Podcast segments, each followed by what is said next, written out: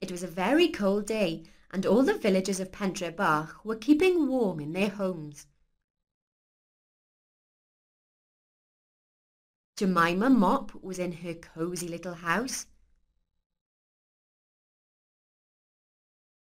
Pilly Palla and Pally were lovely and warm in their grand hotel.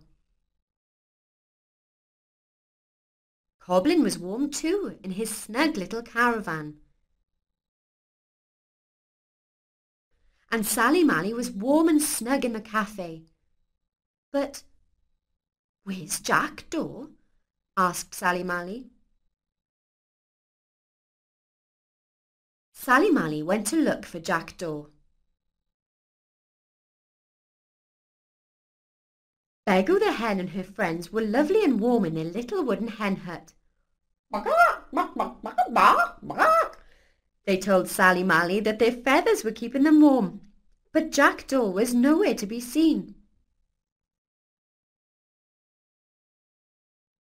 Maggie May and her friends were lying down happily in their little zinc shed.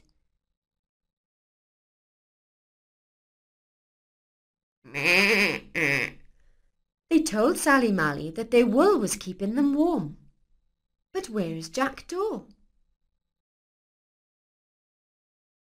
By now it had started snowing and Sally Mally was getting worried about Jackdaw. Jackdaw! Jackdaw! Where are you, Jackdaw? Ah.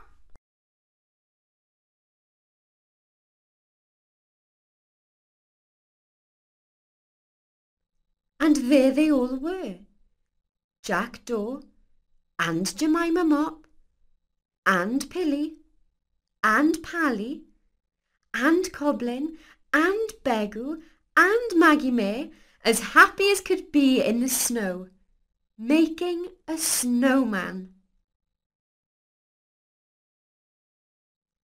Here you are, Dan the snowman.